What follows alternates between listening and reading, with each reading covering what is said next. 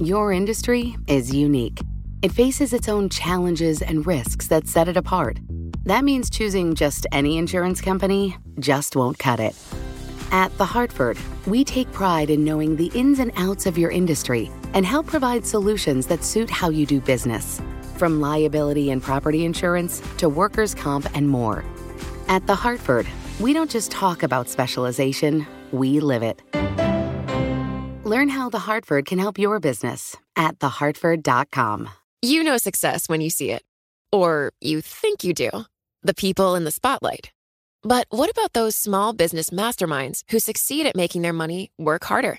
They do that by having a business bank account with QuickBooks Money, which now earns 5% annual percentage yield. Making your money work as hard as you do? That's how you business differently. Learn more about QuickBooks Money at quickbooks.com slash 5APY. Banking services provided by Green Dot Bank, member FDIC. Only funds and envelopes earn APY. APY can change at any time. Troubles in Quinn Country. In the Irish borderlands, Sean Quinn was always known as a tough businessman, but he was hugely successful and created thousands of jobs. A local hero. And then it all went wrong. By Kit Chellel and Liam Vaughan. Kevin Lunney's mind wandered as he drove up the country lane to his home in Kinawley, County Fermanagh, a few miles north of the invisible line where the United Kingdom ends and the Republic of Ireland begins. It was September 2019, an unusually bright afternoon. He reminded himself to mow the lawn. Perhaps it would be his last chance to do so before winter. Before he reached the house, as he later told the BBC, Lunney noticed a white car parked up ahead, engine idling. The road was narrow, barely wide enough for a single vehicle, and enclosed on both sides by thick hedgerows. As Lunney slowed his SUV to a stop about thirty yards away, he felt his pulse quicken. Fermanagh is an insular place at the best of times, where unfamiliar cars attract suspicious glances.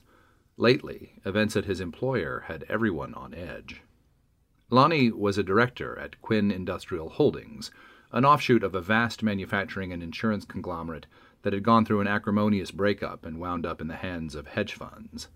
Ever since, QIH had been the target of sabotage, arson, and death threats, the kind of activity not seen since the dark days of the Troubles.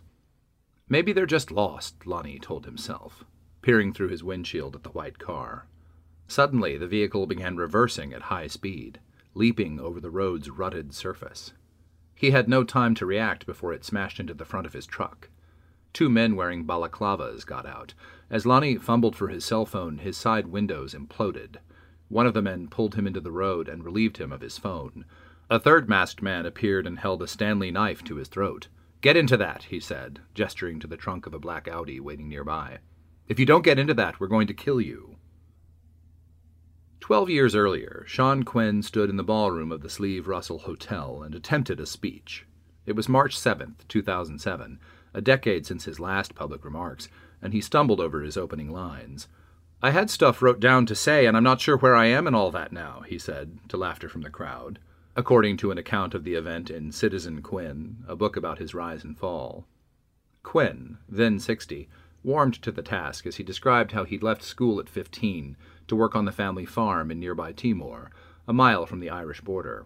In those days, he rode around on a tractor and captained the local Gaelic football team. In his twenties, Quinn said, he'd borrowed a hundred pounds to buy an excavator after discovering that the hill behind his home was filled with valuable sand, shale, and gravel. Before long, he diversified into cement, then glass, then property, then insurance. Such was Quinn's impact on the landscape, replacing sheep pasture with smokestacks and gigantic machines for crushing rock, that the entire region from Enniskillen to Ballyconnell became popularly known as Quinn Country. We come from a very simple background, and we tried to make business always simple, he told the crowd gathered in the Slieve Russell's banquet hall. We never got a feasibility study done in our lives. Along the border, this was the stuff of folklore the uneducated Catholic farm boy who'd used his wits and local knowledge to create thousands of jobs in an area better known for sectarian violence. When Quinn met his friends at the bar of the Slieve Russell, a luxury hotel he'd built on the side of a 4,000 year old tomb, they were expected to buy a round or two. But there was more to Quinn. He was also a ruthless businessman who took on Ireland's biggest manufacturers and family run gravel suppliers with equal zeal. He was a proud Irish Republican who was happy nonetheless to take money from the hated British in the form of generous government grants for equipment and building roads. And he was lavishly rich, a humble son of the soil with a 10 seater Dassault Falcon private jet. In 2007, the year of his Slieve Russell speech, Forbes estimated his family fortune at $6 billion, making him the 164th richest person in the world. Lunney had joined the business in 1995 as an ambitious 26 year old management consultant. He was hired to help run Quinn Insurance, which had grown from covering Quinn's fleet of green cement trucks to become a car and home insurer in the UK. Soft spoken and shy, Lunney impressed Quinn with his work ethic and eye for detail. Like his boss, he'd grown up on a borderland farm, the bookish one among ten siblings, some of whom would also end up working for the area's most successful businessman. When Quinn decided to move part of his family's wealth offshore into real estate in Russia and India, it was Lunney he sent to scout out opportunities. Lunney was one of three locals who managed the boss's empire. Quinn Group's chief executive officer, Liam McCaffrey, hailed from Enniskillen. Its chief financial officer, Dara O'Reilly, was from a few miles away in County Cavan. Quinn called the management team his boys. Within the company, they were known as the Holy Trinity, according to the authors of Citizen Quinn. I was always very greedy, Quinn said, winding up his speech at the Slieve Russell. I was never happy with what we had. That insatiable appetite would prove to be his downfall.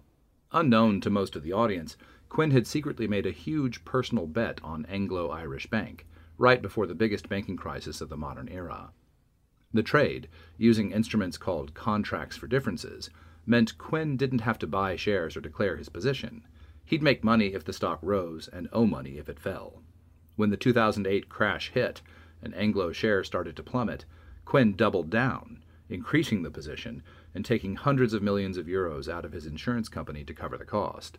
Where others might have cut their losses, Quinn could see only the upside. The lower Anglo Irish shares went, the more he stood to make when they recovered. They never did.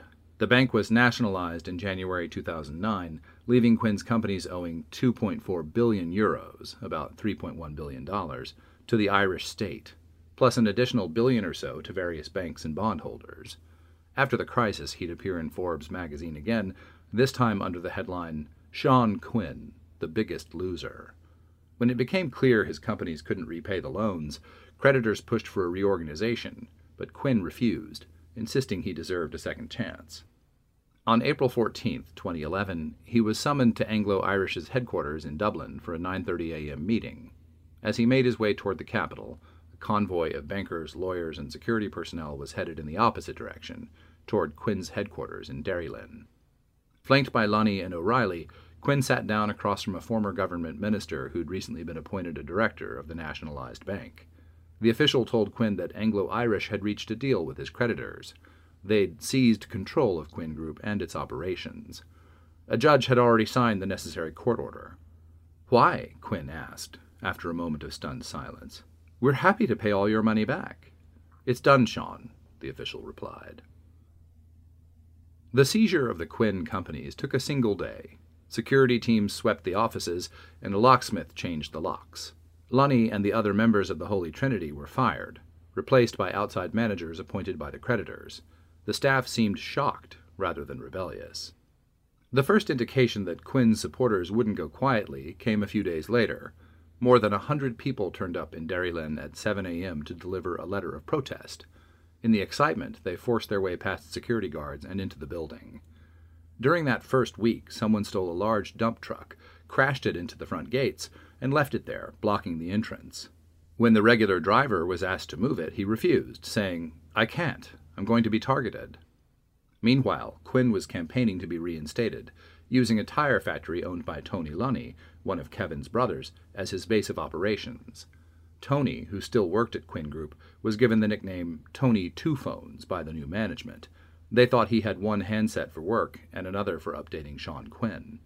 Tony Lunney denies this via a QIH spokesman, saying his second phone was a Blackberry for email. The Quinn camp sent letters to politicians and church leaders decrying the great man's treatment, and websites sprang up with incendiary allegations about the new leaders.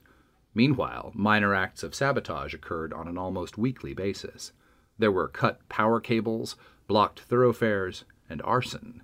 It was impossible for the incoming management to know exactly who was behind the vandalism, beyond that it was being carried out by Quinn's supporters. Quinn denies any knowledge of or involvement in vandalism or any other criminal activity.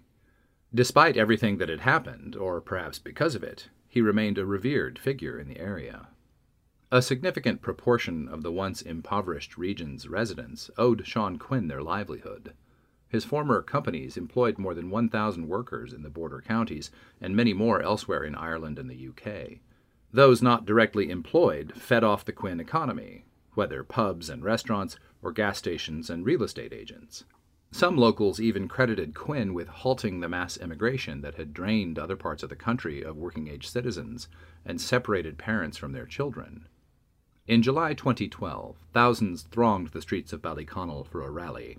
Holding back tears, Quinn led a march through town, his wife Patricia by his side, as supporters waved handmade placards denouncing the bank's scam that had robbed him of his fortune.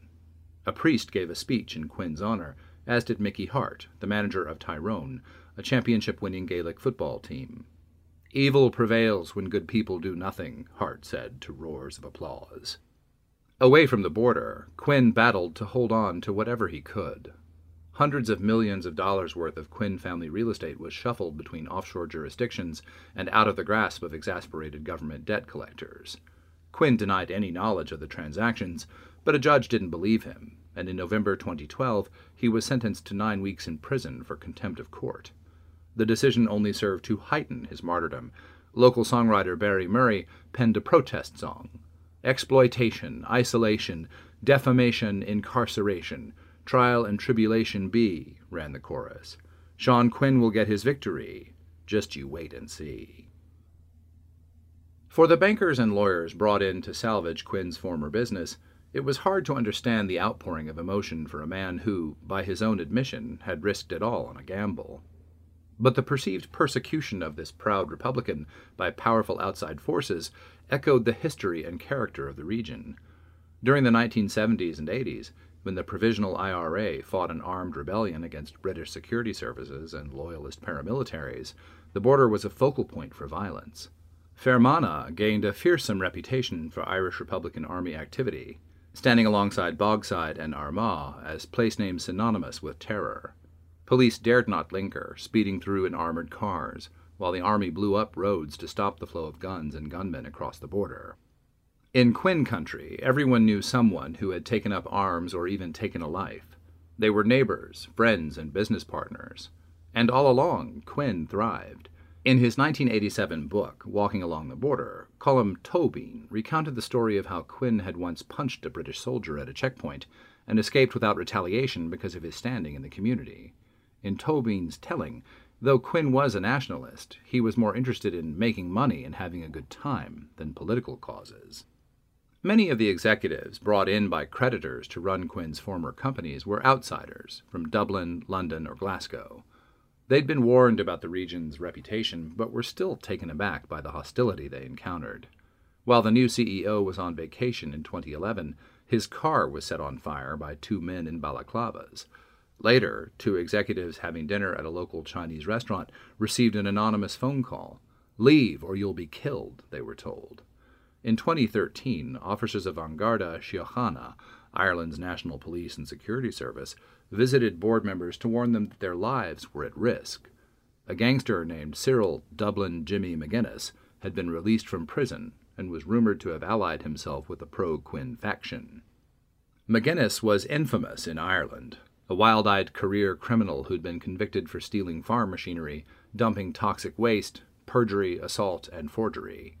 During the Troubles, he'd worked for the IRA, according to media reports. Now, the police said, he was a hired gun, issuing death threats and doling out attacks for a few thousand euros at a time. Shaken, the executives tightened security measures and focused on trying to sell off the business to repay creditors as quickly as possible. Some assets were successfully sold, but just as often, when they were closing in on a deal, the interested party was threatened and ended up walking away. When rival cement producer Lagan Group entered talks about a potential merger, its chairman got a rifle bullet in the mail with a ransom style message pasted together out of newspaper cuttings Is this what you want? By the middle of 2014, the total number of attacks against the former Quinn companies and competitors had reached 70. Neither the police nor private security contractors found any hard evidence of who was directing the campaign. Few people were willing to help investigators in an area where informing had historically carried a death sentence. The Irish Times called it a conspiracy of silence. If the same thing happened in Dublin at the regional headquarters of Microsoft, the newspaper wrote, it would be treated as a national emergency. With potential buyers for Quinn businesses deterred by the threat of violence, an opportunity arose that once seemed inconceivable the return of Sean Quinn. Backed by a group of local businessmen, Quinn's three lieutenants, McCaffrey, O'Reilly, and Lunney, formed an entity called Quinn Business Retention Company, or QBRC, to bid for the company's assets. Quinn himself would return to the top of the business, everyone involved in the bid agreed, once his legal problems were resolved. First, QBRC needed to find financial backing. By now, the company's fate resided in the hands of three American hedge funds Brigade Capital Management, Silver Point Capital, and Contrarian Capital, which had bought up Quinn Group debt on the cheap. When they learned that former Quinn executives were interested in buying back parts of the business, they offered to team up and bankroll the acquisition. Under the terms of the proposed deal, Lunney and the others would get a generous salary and a minority stake in the new enterprise. But there was one condition Sean Quinn couldn't be involved. The U.S. investors, who among them managed a total of $15 billion, had no desire to get into business with Quinn, in their eyes a former convict who was still officially bankrupt. After some persuasion from the QBRC team, they agreed to employ Quinn as a consultant at 500,000 euros a year, but he was barred from owning shares. With little choice, Quinn reluctantly agreed.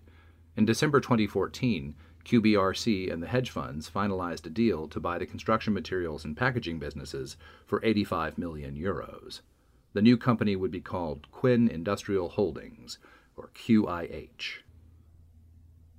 The following week, Lunney, McCaffrey, O'Reilly, and the other new directors were in the boardroom when they heard a cheer erupt from the floor below. What's that? someone asked. I think I know, McCaffrey said. One of the group went down and saw Quinn, a smile on his face, walking around the office with a silver tray of whiskey and beer, handing out drinks. The executives looked at one another. None of them had invited him. As far as the American owners were concerned, Quinn's role was largely ceremonial. The press, however, followed his lead. Return of the King, read a headline in the Sunday Business Post. Another paper described the event as the Second Coming. Quinn still saw himself as the boss, and it quickly became clear that he was unwilling to play any other role. He made his disdain for the QIH deal plain at the first meeting, in January 2015, when he sat down, scowling, in his familiar seat at the head of the boardroom table. Things were going to go back to the way they were, Quinn announced with him in charge. Lunney, McCaffrey, and the rest were being paid too much, he said, and he didn't approve of them owning shares when he didn't. You're a shower of grabbers, he fumed, according to several people present. A few weeks later, after the owners agreed to sell the flagship glass business to a Spanish conglomerate, Quinn raged in the QIH boardroom in front of the buyer's chairman. Yous are all fucking gangsters, he said. Quinn was convinced he'd been sidelined and any meeting he attended after that quickly descended into recrimination. When he was angry, he had a habit of referring to himself in the third person. When Sean Quinn says he's going to do something, Sean Quinn does it, he growled, telling the Holy Trinity they had got to go. During one encounter, Lunney grew visibly upset and pleaded with his former mentor to be reasonable. Instead, Quinn wrote to the hedge fund owners, accusing Lunney and the other managers of fraud and self dealing allegations the Americans investigated and concluded were unfounded. For the first time, Lunney, McCaffrey, and O'Reilly experienced what it was like to be an enemy of Sean Quinn in Quinn country. Signs were erected in Derrylin saying, Vultures out! and money grabbing traitors and informers. A website was set up by an entity calling itself the Cavan Fermanagh Leitrim Community Group, hailing Quinn for creating a beautiful industrial oasis and attacking the scavengers circling to feast on this tasty carcass. There's no mistake that Cromwell is indeed alive and kicking in our own backyard, contributor wrote, evoking the Republican boogeyman Oliver Cromwell, who led the English forces that brutalized Ireland in the 17th century. In December 2015, Lunney discovered a pig's head in his front garden after the company Christmas party. His young children were with him at the time. Eventually, the owners, Brigade, Silverpoint, and Contrarian, agreed to fly over and meet Quinn face to face. All three were seasoned, distressed investors, accustomed to volatile situations. But this was something else. In a Dublin hotel, the fund's representatives assured Quinn they wouldn't be around forever. If he bided his time and worked with the management team, they said, there might be a pathway for him to regain ownership. Quinn responded by demanding the Holy Trinity be fired. We view your requests as unreasonable, the hedge funds wrote to Quinn in a joint letter, seen by Bloomberg Businessweek, dated May 5, 2016. They dismissed the former owner's claim that locals were upset about his treatment. The hurt you refer to can only reflect your own frustrations, as we can assure you there is absolutely no evidence of any widespread hurt in the local community. Quinn wrote back saying he would continue to work at the business, whether they paid him to or not. Later that month, his consulting contract was terminated. For the next two years, Quinn holed up in his sprawling home next to the Slieve Russell, the hotel he once owned, maintaining a low profile while sporadic acts of violence and intimidation continued. Then, in the spring of 2019, word got around that QIH's hedge fund owners had appointed an investment bank to explore sale options. If the deal went ahead, it would take the company even further out of Quinn's reach and leave his supporters facing a future in which the area's most important company resided permanently in the hands of outsiders. A few months later, in September, Lunney was abducted as he drove home from work. He gave an account of what happened to a Northern Ireland edition of Spotlight, a BBC current affairs program, the only time he has spoken publicly about the incident. Asked by Businessweek about that version of events, Lunney, through a company spokesman, didn't refute it, but declined to be interviewed. Inside the Audi's trunk, Lunney thought about his wife, Bronagh, and their six children. Freeing his hands, he found a latch and popped open the trunk. He waved his arms, but passing drivers either didn't see him or pretended not to. The Audi slowed, and Lunney jumped, tumbling out into the road. But the car stopped, and one of the men got out and threw him back inside, slamming the trunk. As they sped off again, Lunney heard the men talking into a cell phone. Boss, the man has resisted. Eventually, the car pulled over. Lunney had a few seconds to take in what looked like an overgrown farmyard before one of the men put a bag over his head and marched him through a door into an enclosed space. When they yanked up the bag, Lunney, the farmer's son, recognized immediately he was inside a wooden horse trailer, its interior painted blue. The captor with the Stanley knife approached and said, You know why you're here. Lunney said he didn't. It's because of QIH. You're going to resign. Lunney agreed that he would. Give me your fingers, the man said. He pushed the blade under Lunney's fingernails, drawing blood, while his two companions held Lunney's arms. One of them talked about needing bleach. They put the bag back over Lunney's eyes and bound his hands with cable ties. It was growing dark outside. Two of the men got up and left. Lunney heard them start the Audi and drive away. He bowed his head and silently began to pray. When Lunney's captors returned, they poured bleach over his hands, then rubbed it into his bloody fingernails with a cloth. The pain was so great and the bleach fumes so strong, Lunney thought he might pass out. The kidnappers cut the cable ties binding his hands and slashed off his clothes, leaving him shivering and bloody in a pair of boxer shorts. Have you done his face? one of the men asked. They squirted bleach into his eyes and mouth. You're going to resign, they kept saying. Tell the others to resign. We know you. We've been watching you. I'll do anything you say, Lunney pleaded. But there was more. One of the men took out what looked like a wooden bat and struck Lunney's leg as hard as he could. Did it break? the man holding him up asked. To be certain, they hit Lunney in the same spot. The pain was a hundred times worse. Before they could let Lunney go, they explained, they needed to mark him. The leader slashed his face with the knife, then took the blade to his chest. Just so you remember why you are here, he said, as he carved three letters into Lunney's flesh Q I H. They dragged Lunney to another vehicle and drove him to a remote country lane. If you turn around and look at this van, we're going to shoot you, one of the masked men told him. If we hear of you giving a statement to the Garda, we're going to shoot you. Lunney was left alone, bleeding and half naked, at the side of the road. A car flew past. The adrenaline of the attack was wearing off, and the pain of his injuries roared to the surface. After what seemed like hours, he spotted a light up ahead, probably a house, and began crawling toward it. Two weeks later, Father Oliver O'Reilly addressed the attack on Lunney during Sunday Mass at Our Lady of Lourdes Church in Ballyconnell. Standing in front of a carved wooden pulpit and wearing a green chasuble, he delivered the sermon, his words echoing around the church. This senseless atrocity follows years of threats, abuse, lies, and various forms of violent intimidation against the directors of Quinn Industrial Holdings, O'Reilly said, looking out at the congregation. There has been a mafia style group with its own godfather operating in our region for some time. Behind it all is a powerful paymaster and his criminal gang. He called on his parishioners not to ignore the cancer of evil in our midst, and criticized those who had stoked hatred with angry speeches at public meetings. Even though his name wasn't mentioned, Quinn was furious.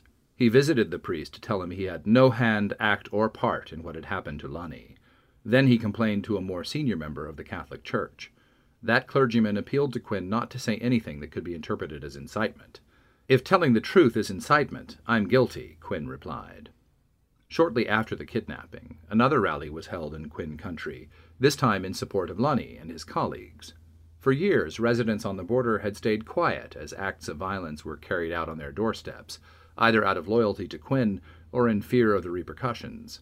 But with Lunney's attack, something changed. Hundreds marched to Derrylin, including QIH employees dressed in high visibility yellow vests, for an event attended by politicians from both sides of the border. Lunney, still recovering, stayed home. After almost a decade of apparent inaction, police in the Republic and Northern Ireland announced an unprecedented cross border operation to hunt for the perpetrators. At dawn on November 8, they descended on a quiet street in Buxton, in northern England, and broke down the door of the house where Dublin Jimmy, the ex IRA gangster, was hiding out. While police searched the property, Dublin Jimmy sat on the sofa with a cup of tea, smoked three cigarettes, then collapsed from a heart attack. He was pronounced dead at 10 a.m. Officers recovered documents, computers, and several mobile phones from the house. Later that month, four men were arrested and charged over the assault and false imprisonment of Lunney. They're scheduled to stand trial in 2021. At the time of the writing, they had yet to issue a plea. Meanwhile, Quinn Country remains as troubled as ever. In February, a car belonging to a QIH family member was firebombed, ending a brief respite after Lunney's kidnapping.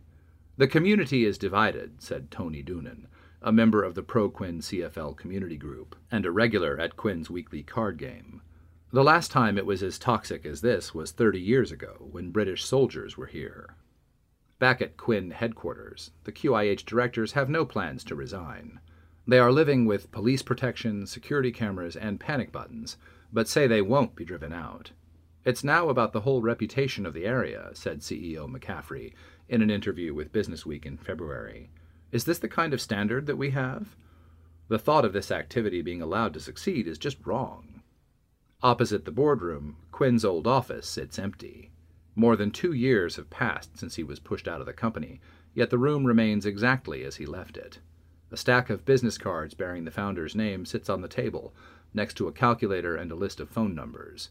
The only visible luxury is a well worn leather chair. Quinn's seven bedroom house is on the outskirts of Ballyconnell, next to a windswept lake just south of the Irish border, a few miles from where he grew up. Built in 2006, at the peak of his success, the property has its own leisure complex, indoor putting green, and helipad. From the outside, however, it retains an austere quality, its stone walls reflecting the color of the sky and the lake. To gain entry, visitors pass through a cast iron gate and make their way down a winding driveway.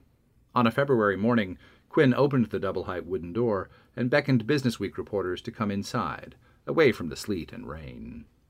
For years, as his empire was expanding, Quinn shunned interviews. Before 2008, I wouldn't have done 10 interviews in 30 odd years, he said, leading the way along a marble corridor into the kitchen and to a dining table overlooking the water. We always felt that action was better than words, you know. He's 73 now and seems determined to regain control of the narrative. He's working on a documentary that he hopes will counteract what he sees as the lies in the media. Patricia, whom Quinn married before the first factory was built, brought tea and biscuits on a china plate. Quinn looked tired as he described his early years. I'd no experience in business, just picked it up as I went along and made plenty of mistakes and learned from them, he said. He never expected to become as successful as he did, but credits his ability to foresee big economic trends and a fierce desire to win. It's not the money. The money was never important to me. When the conversation turned to his Anglo Irish trades, Quinn became more animated. I should have pulled back at a certain stage, he conceded, his dark eyes fixing on a spot on the window. Cut, and just lose my billion. I have to accept that, he said. What he's never been willing to accept is the way the politicians from Dublin and foreign financiers broke up and sold off the business he built from nothing. If you have a business that went from £8,000 of profit in 1973 to 550 million pounds of profit in 2007 and never had any issue with dishonesty or fraud, why would you close it down? he asked. It just makes no sense. In Quinn's view, the deal Lunney and the other directors struck with the U.S. investors was designed to exclude him. You wouldn't believe how they treated me, he said, becoming indignant as he recounted being barred from meetings. I was the small boy, and they were the men in charge. The ultimate betrayal in Quinn's eyes was the sale of the glass business before he'd had a realistic chance to mount his own bid. Lunney, McCaffrey, and the rest were running QIH into the ground, he said. Asked about the violence and intimidation that had been directed at his rivals, Quinn walked across the kitchen, picked out a toothpick from a packet, and sat back down. Let's put it this way. In order to run a business, you need some fundamentals, and the fundamentals would be respect, he said. And if the staff and the community knows that they have knifed Sean Quinn in the back and taken his business, are they going to support them?